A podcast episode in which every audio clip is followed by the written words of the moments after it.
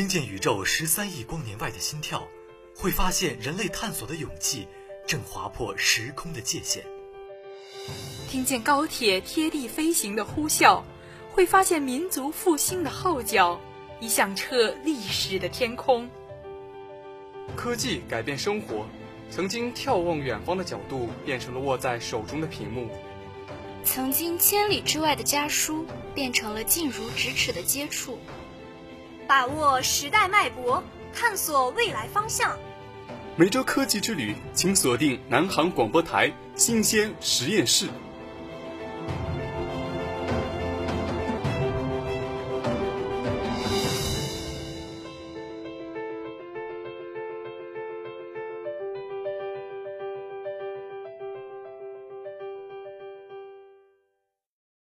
科技前沿二三事，新潮热点聚入耳。为你架上广角镜头，观察这个世界最年轻的脉搏。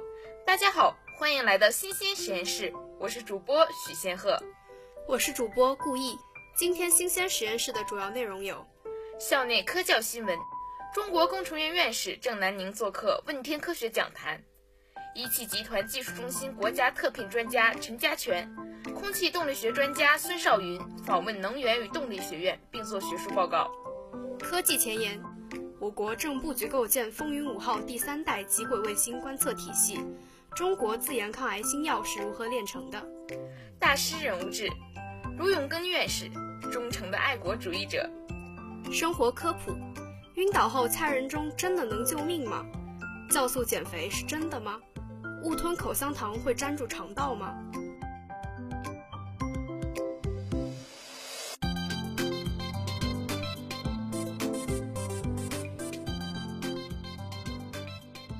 大家好，欢迎回来，这里是南航广播台新鲜实验室。接下来是今天的校内科教新闻，我是主播许仙鹤，我是新人主播顾毅。二零一九年十一月十三日，中国工程院院士、西安交通大学教授郑南宁应邀做客我校问天科学讲坛，做题为“直觉性 AI 与无人驾驶”的学术报告。报告会由副校长姜斌教授主持，自动化学院院长姜居。图书馆馆长王成华，校科协秘书长刘双丽，自动化学院、电子信息工程学院、计算机科学与技术学院等全校师生二百余人参加了报告会。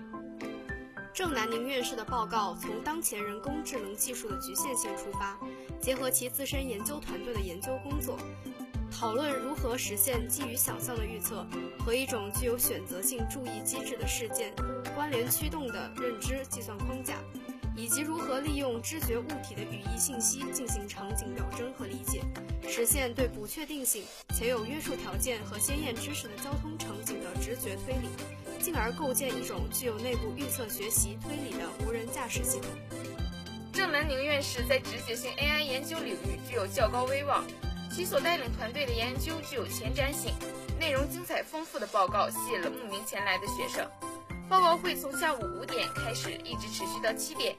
许多学生一直站在会场，全程听完报告。报告后结束后，郑南宁院士亲切与师生合影留念。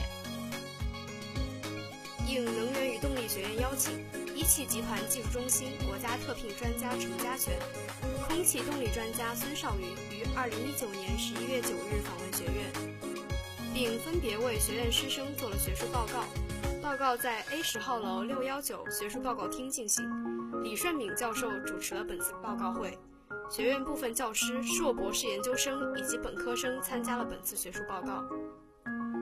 陈家全从技术简介、发展历程、研发时间、技术展望四个方面，循序渐进地介绍了虚拟试车场地开发与应用。他主要讲述了汽车疲劳耐久实验的流程与方法。以及在此基础上进行的虚拟试车场的开发的方法，使用不同的仿真软件计算求解的优缺点问题，虚拟试车场的计算结果与实际试车场试验数据比对等，指出了目前汽车研发周期缩短所面临的一系列挑战，轻量化和可靠性要求之间的矛盾。报告不仅讲了整车的虚拟仿真，也讲了零部件的虚拟仿真优化设计，从整体到细节。可以说给汽车人上了很全面又细致的一课。陈家全的报告提出了汽车行业的挑战与机遇，对于学生毕业后从事汽车研发的科研工作具有重要的指导性意义。孙少云主要讲解了空气动力学在汽车整车开发中的应用与实践。孙少云介绍了汽车空气动力学与燃油经济性、汽车空气动力学工作的范畴、汽车空气动力学开发技术、汽车数值风洞四个方面。他阐述了汽车空气动力学的在汽车研发过程中的重要作用，以及在实际开发过程中面临的一些可能会与汽车造型设计相矛盾的问题，提出在造型上可能一点细微的改动都会显著提高汽车空气动力学特性，从而满足研发要求。孙少云还介绍了集成与协作的重要性，并给出了几个通过空气动力学对汽车进行整体优化的例子。这次报告对学生了解和学习汽车的正向开发具有重要指导意义，有效地扩展了学生的知识面。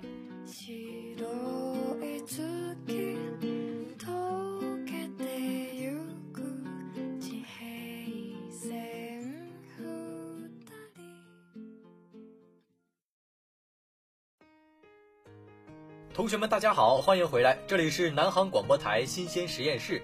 接下来是今天的科技前沿，我是主播刘畅，我是新人主播顾毅。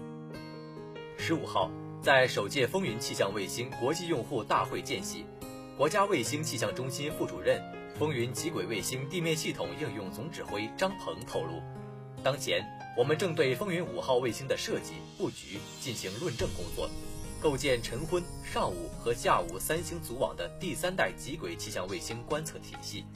实现主动和被动结合的高精度全球三维大气垂直立体探测。张鹏介绍，在此次会议前夕，他们特别邀请国际气象卫星资深专家从国际气象卫星发展前沿出发，就风云五号的设计理念和规划布局等进行了深入交流，形成了九点行动方案，确保新一代极轨气象卫星在概念设计阶段。同国内应用、服务国际社会及全球观测、全球预报、全球服务理念接轨。预计到二零二零年，用户对气象卫星数据的需求将急剧增长，气象卫星应用的深度和广度将显著增加，迫切需要卫星观测具有更高的分辨率和时空覆盖、更好的数据质量和稳定性以及新的观测变量。作为未来接替风云三号卫星的低轨气象卫星，风云五号卫星系列包括。综合观测卫星、专用观测卫星和应急极端天气监测星座群等。其中，综合观测卫星对气象、气候重点关注的大气温、湿、压、风、云、成分、空间天气等全要素进行综合观测；专用观测卫星对单一要素采用综合手段进行高精度探测，围绕降水、风、云、成分等中的某单一要素。采用多种观测手段进行高精度探测，应急极端天气监测星座群针对突发灾害、极端天气高时效观测。预计到二零三五年，风云五号卫星系列将全面替代和扩展目前在役的风云三号卫星系列，形成由晨昏星加上午星加下午星组网运行的综合观测卫星和由降水测量卫星等组成的专业测量卫星。并辅以应急极端天气卫星星座等，形成全要素、高精度、高稳定性的新型低轨气象卫星体系。说完了遥远美丽的实用卫星，我们再来谈谈最新药品。十五号，百济神州公司宣布，其自主研发的 BTK 抑制剂泽布替尼通过美国食品药品监督局批准上市，用于治疗既往接受过至少一项疗法的套细胞淋巴瘤患者。百济神州中国区总经理兼公司总裁吴小兵博士说：“该药成为第一款完全由中国企业自主研发、在 FDA 获准上市的抗癌新药，实现了中国原研新药出海零的突破。”淋巴瘤是一组起源于淋巴造血系统的恶性肿瘤的统称，是全球范围内发病率增速最快的恶性肿瘤之一。在目前已知的淋巴瘤七十多个亚型中，套细胞淋巴瘤侵袭性较强，中位生存期仅为三至四年。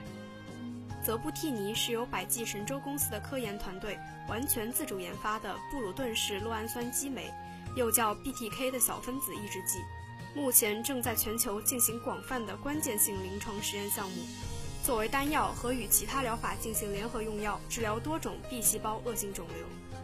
BTK 是 B 细胞受体信号通路的关键组成部分，在许多白血病和淋巴瘤患者体内的癌细胞中，该信号通路经常处于异常激活的状态。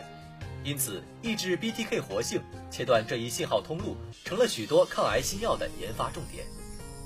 据百济神州高级副总裁汪来博士介绍，相比于第一代 BTK 抑制剂，泽布替尼的试验数据显示出其有良好的靶点选择性和完全持久的 BTK 抑制作用。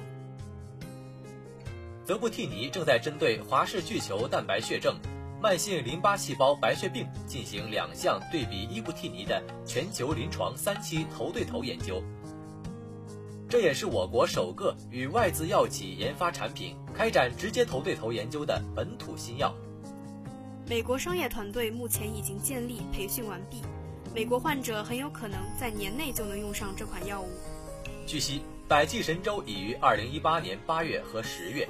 向中国国家药品监督管理局递交了泽布替尼针对治疗复发或难治性套细胞淋巴瘤与复发难治性慢性淋巴细胞白血病或小淋巴细胞淋巴瘤的新药上市申请，并均被纳入优先审批通道，有望早日惠及我国本土患者。百济神州高级副总裁严小军透露，泽布替尼在本月将进行国内评审部门的生产审核，不出意外的话。年内将通过国内审批，在国内获批后，泽布替尼将在百济神州位于苏州桑田岛工业园区的小分子药物生产基地进行商业化生产。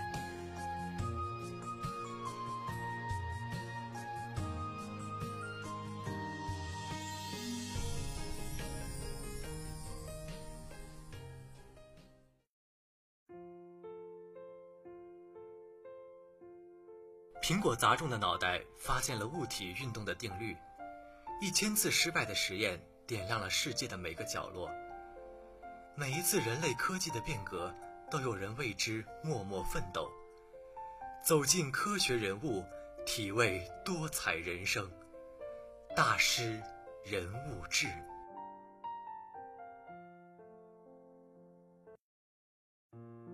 同学们，大家好，欢迎回来，这里是南航广播台新鲜实验室。接下来是今天的大师人物志，我是主播刘畅，我是新人主播张如月。今天给大家介绍的大师是卢永根院士。现在让我们一起了解他的故事吧。卢永根院士是土生土长的香港仔。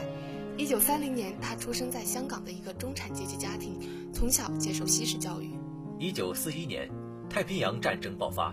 日寇攻占香港，他亲眼看到日本侵略者的凶残，体味到沦为亡国奴的苦楚，民族自尊心油然而生。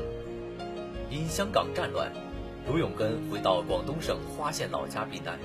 在家乡逃难的两年时间里，卢永根加深了对中国农村的了解和认识。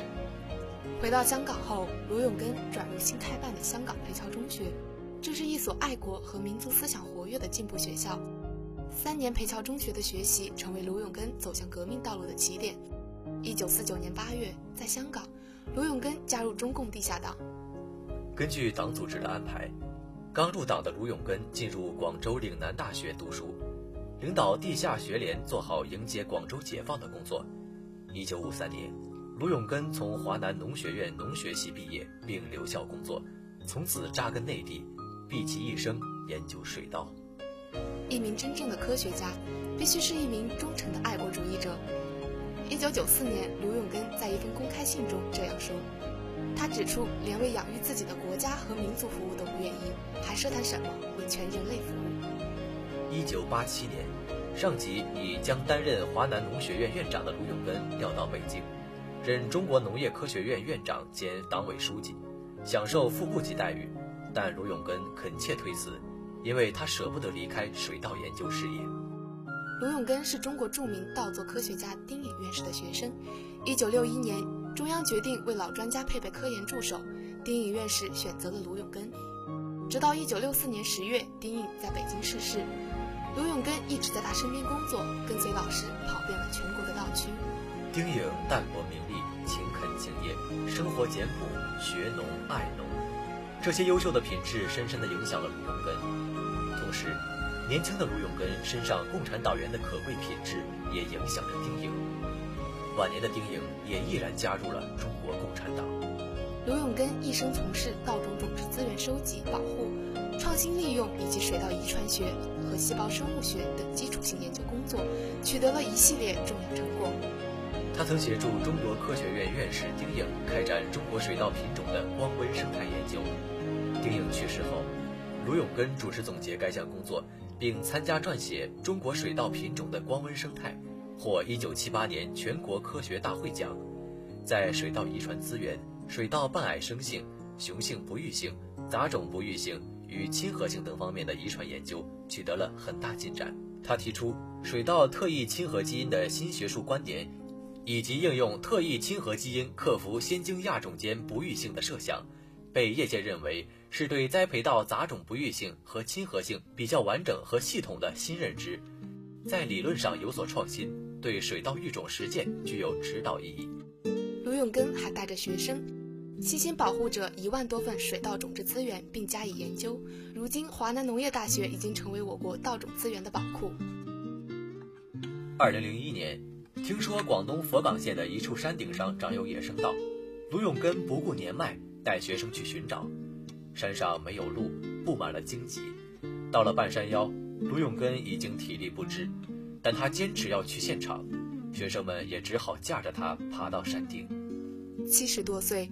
卢永根还带着学生翻山越岭，到处寻找野生稻种。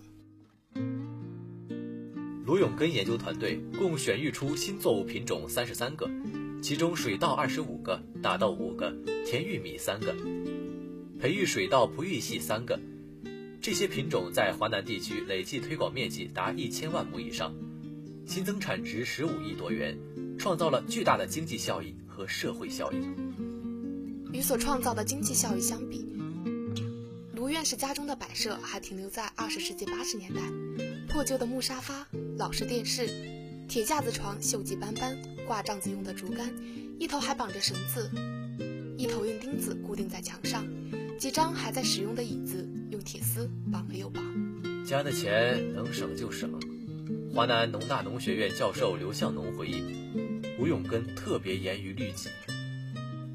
二零零三年，卢永根参加在南昌举行的全国野生稻大会，会后继续去沈阳出差。为了节省住宿费和时间，已经是七十多岁的他选择坐夜行火车到北京，再换乘飞机飞到沈阳。二零一四年，他说服哥哥，将老家两间兄弟共有的祖屋，以他父母的名义捐给了广州花都区罗洞村的小学。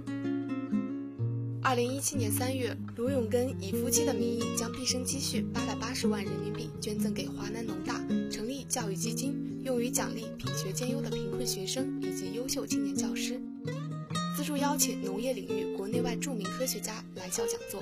这是当时华南农大建校以来最大的一笔个人捐款。他走了，不带走一片云彩；他走了，留下一片赤诚，无限感动。卢永根。让人泪流滚烫，心潮难平。有一种信仰叫赤诚报国，有一种大爱叫不遗院士。以上就是今天的大师人物志。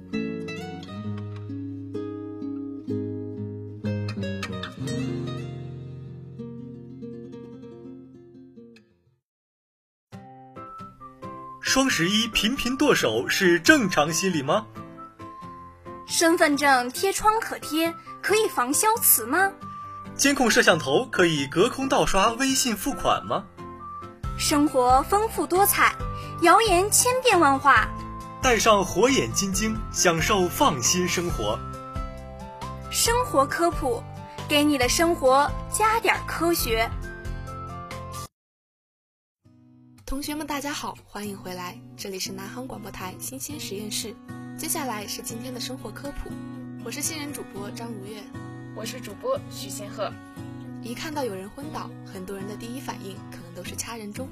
他们觉得掐人中能够救命，真的是这样吗？其实这种急救方法并不靠谱。晕倒在医学上被称为晕厥，是指于过性全脑血液低灌注导致的短暂意识丧失，特点为发生迅速、一过性、自限性，并且能够完全恢复。大多数人晕倒后很快能自己清醒过来，但一些晕倒是因为严重的疾病，就需要立即送医院诊治。如果有人中暑昏倒，或者因为情绪激动导致昏迷的时候，按压人中这个地方可以让人清醒，因为这个穴位特别敏感，掐起来特别痛，能对病人造成强刺激，又有促使其恢复知觉的作用，所以晕厥的时候可以采用这个动作来恢复知觉。这种解释貌似有理，但除了人中，人体其他部位同样对痛觉很敏感，因而掐其他部位同样有具有急救效果。对于急性脑中风、急性心肌梗死。或患有其他严重疾病的人来说，掐人中穴容易延误抢救时期，还可能导致呼吸道的梗阻，轻者影响患者疾病恢复，重者危及患者性命。对于心源性晕厥的人来说，用力按压导致患者疼痛，刺激患者血液加速，氧气消耗量增加，心脏负荷短时间内加大，这样也会加重病情，危及生命。所以，对于有些人而言，掐人中并不能起到急救的作用。反而是在耽误患者的救命时间。面对昏厥的患者，我们应该先拨打幺二零急救电话，然后疏散群众，给患者一个方便呼吸的环境，为患者争取更多时间。减肥是永远最热的话题之一，好身材一直都是大家追求的目标。近期酵素减肥法的出现，就吸引了不少爱美人士的眼球。无需运动就能轻松拥有迷人身材，这是真的吗？酵素一词是从日语译过来的。而日语中的酵素对应的就是中文的酶一词，酶是生物产生的一种高分子催化剂，主要用来将食物中的大分子分解成小分子，从而更好的进行新陈代谢。已经发现的酶种类有几千种，每种酶只能帮助分解一类大分子。除了商家制造的酵素药丸之外，网上还有很多热门的家庭版水果酵素，大部分的做法都是用一些蔬菜瓜果，然后放点酵母菌或者其他发酵用菌。放一段时间后，就宣称其可以减肥，但实际上发酵的主要不是酶，而是酵母菌这类微生物，因此最终形成的产物不是酵素酶，而是普通的发酵饮料或者残渣而已，并且这种发酵饮品从我们口中进入人体之后，已经没有什么作用了。那么，为什么有人吃了酵素后会感觉瘦了呢？原因是酵素热量低，如果只吃酵素，体重自然不会增加，但这也等同于节食。还有一个原因是其成分复杂。如果吃过网上卖的酵素之后会有腹泻等感觉，很可能是里面添加了其他成分，可能会吃坏身体。有些无良商家宣传酵素可以达到快速瘦身的效果，这其实是谬论，主要还是想要利用有如此需求的消费者来谋取暴利。因此，酵素产品是达不到轻松瘦身的效果的。毕竟减肥还是得讲求健康，管住嘴，迈开腿才是最有效的减肥之道。说到管住嘴这件事，我们再来聊聊口香糖。我们从小就听大人说，千万别把口香糖吞进肚子里，否则它会把肠子粘住，危及生命和健康。事实真的如此吗？答案是否定的。从科学角度分析，食物被人体消化需要三个步骤。首先是咀嚼，食物在口腔内被咀嚼成小块，在消化的过程中，唾液中的酶、胃液以及肠道将共同发生化学作用，将食物转化为身体可用的营养物质。最后，在胃酸的作用下，消化系统吸收完食物中的营养成分后，未能被吸收的部分将会被排出体外。然而，消化口香糖的过程却不像消化普通食物那般顺利，因为口香糖的主要成分是糖分、糖浆以及胶基。虽然前两者溶于水，在口腔中咀嚼时会随着唾液慢慢融化掉，但是咀嚼后需要吐出的胶基却消化不了。虽然胶基掉在地上时具有较强的粘性。但是它不会粘住肠道，因为肠道内壁是非常光滑且具有粘液的。胶基在湿润的环境中粘性很低，不会被粘住，最终仍会排出体外。因此，口香糖会被粘住肠子是错误的说法。同时要提醒大家，口香糖也是不能多吃的，长时间咀嚼会导致咬肌肥大，进而影响脸型。同时，对于胃病患者而言，不停咀嚼会刺激消化酶的分泌，尤其在空腹的情况下。会出现恶心、食欲不振等症状，长期如此还会加重胃病。所以，对于这些人来说，口香糖还是尽量少吃或者不吃。而爱吃口香糖的朋友也要注意，平时不能过多食用，即使偶尔食用，咀嚼的时间也要控制在十五分钟之内，避免让口香糖危害我们的健康。以上是今天的中文节目，一段音乐过后将是我们今天的英文部分。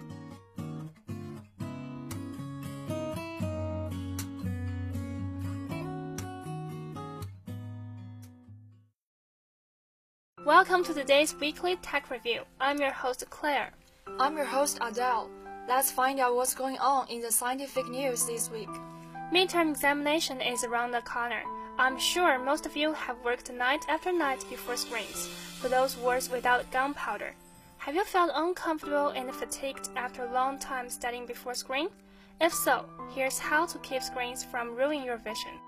Laboratory studies have shown that prolonged exposure to high-intensity blue light damages retinal cells in mice, but epidemiological studies on real people tell a different story. So, why is the disconnect between blue light's effects on rodent eyes and human eyes? Human eyes are different than rodent eyes. We have protective elements such as macular pigment and the natural blue blocking ability of the crystalline lens. These structures absorb blue light before it reaches the delicate retina. Just because blue light isn't harming your retina doesn't mean your electronic devices are harmless. Because of its wavelength, blue light does disrupt healthy sleep physiology. Mounting evidence suggests that screen time before bed increases the time it takes to fall asleep. It also robs you of restorative rapid eye movement sleep, dulls focus, and diminishes brain activity in the next day. There are ways to make your screen viewing more comfortable and more conducive to sleep. First, turn off your electronic devices before bed. Outside of the bedroom, when you do look at your screens, lower the brightness. Second, follow the 20-20-20 rule. The American Optometric Association defines this rule as taking a 20 second break every 20 minutes to look at something 20 feet in the distance. This will allow your eyes to blink and relax. Third, use lubricating eye drops before extended computer use. This tactic will reinforce the body's natural tears and keep the eye's surface hydrated. So, having talked about some little tips of protecting our visions, let us turn to the VR. Some people predicted that your next vacation may be virtual. Are you excited about it? Let's find out together. Japan's biggest airline is betting that the future of travel isn't traveling at all. For the last month, a married couple has been interacting with a robot called an avatar that's controlled by their daughter hundreds of miles away. Made by ANA Holdings Inc., it looks like a vacuum cleaner with an iPad attached, but the screen displays the daughter's face at the chat, and its wheels let them trundle about the house. And its wheels let her trundle about the house as though she's really there. Virtual travel is nothing new, of course. Storytellers, travel writers, and artists have been stimulating the senses of armchair tourists for centuries. It's only in recent decades that frequent, safe travel has become available to the non-wealthy. Yet even as the world's middle classes climb out of the armchair and into economy class seats, there are hints of a post-travel society emerging. Concerns about sustainability are taking a toll on carbon-intensive airlines. And the agent of affluent societies is both inhibiting physical travel and creating demand for alternative ways to experience the world. For the travel industry, virtual reality offers a tantalizing response to these trends. Of course, far out technologies encourage far out claims. ANA doesn't plan to start selling avatars until next year. Profits, too, will probably be elusive. By one estimate, the global market for this kind of technology will be worth only about $300 million by 2023. By contrast, ANA's traditional travel business brought in more than $19 billion last year. But if the business case for virtual vacations is still weak, the market for technologies that bridge physical distances between families and co-workers seems likely to only expand. ANA's robots may not replace its airlines anytime soon, but they'll almost certainly be a part of travel's high-tech future. After the scientific news, the topic we will talk later on about mosquitoes, one of the most notorious species in our daily lives, must be more interesting. Here we go. A population of the world's most invasive mosquito species was almost completely wiped out by an experiment on two islands in the southern Chinese province of Guangdong. According to a study published Wednesday, The experiment successfully reduced the female Asian tiger mosquito population, the main source of bites and disease transmission, by up to 94%, reducing the number of reported human bites by 97%. One of the Chinese studies researchers, Xi Zhiyong, a professor at Michigan State University, has been a long-time pioneer in this field of study. Running a mosquito factory in southern China, he previously attempted to use sterilized male mosquitoes to mate with unaltered females. In the new study published by the International Journal of Science, Xi and his colleagues attempted to cut mosquitoes' numbers even further by limiting both males and females' ability to reproduce. The results were so successful they nearly eradicated the entire female mosquito population on the two islands. Mosquitoes pose grave threats to human health beyond just irritating bites. The World Health Organization WHO has described the insect as one of the deadliest animals in the world due to their ability to rapidly spread deadly diseases such as dengue fever and malaria. There is no currently no effective vaccine or treatment for most mosquito-transmitted diseases, leaving controlling the insect's population one of the most effective control methods, according to the International Journal of Science. A new tool like what's being described in this paper is very much needed. Stephen Dobson, a professor of medical entomology at the University of Kentucky said. That's all the news we've got for today's interesting scientific news. Thank you for listening. Find out more about the latest tech news and previous programs. Please check us on Qingtian FM and search for NUAA radio station. See you next week. 以上就是今天节目的全部内容。 同学们可以关注微信公众号“生动南航”，或者在蜻蜓 FM 上搜索南京航空航天大学将军路校区广播台，更多精彩内容尽在其中。感谢导播张艺兴，我是主播刘畅，我们下期再见。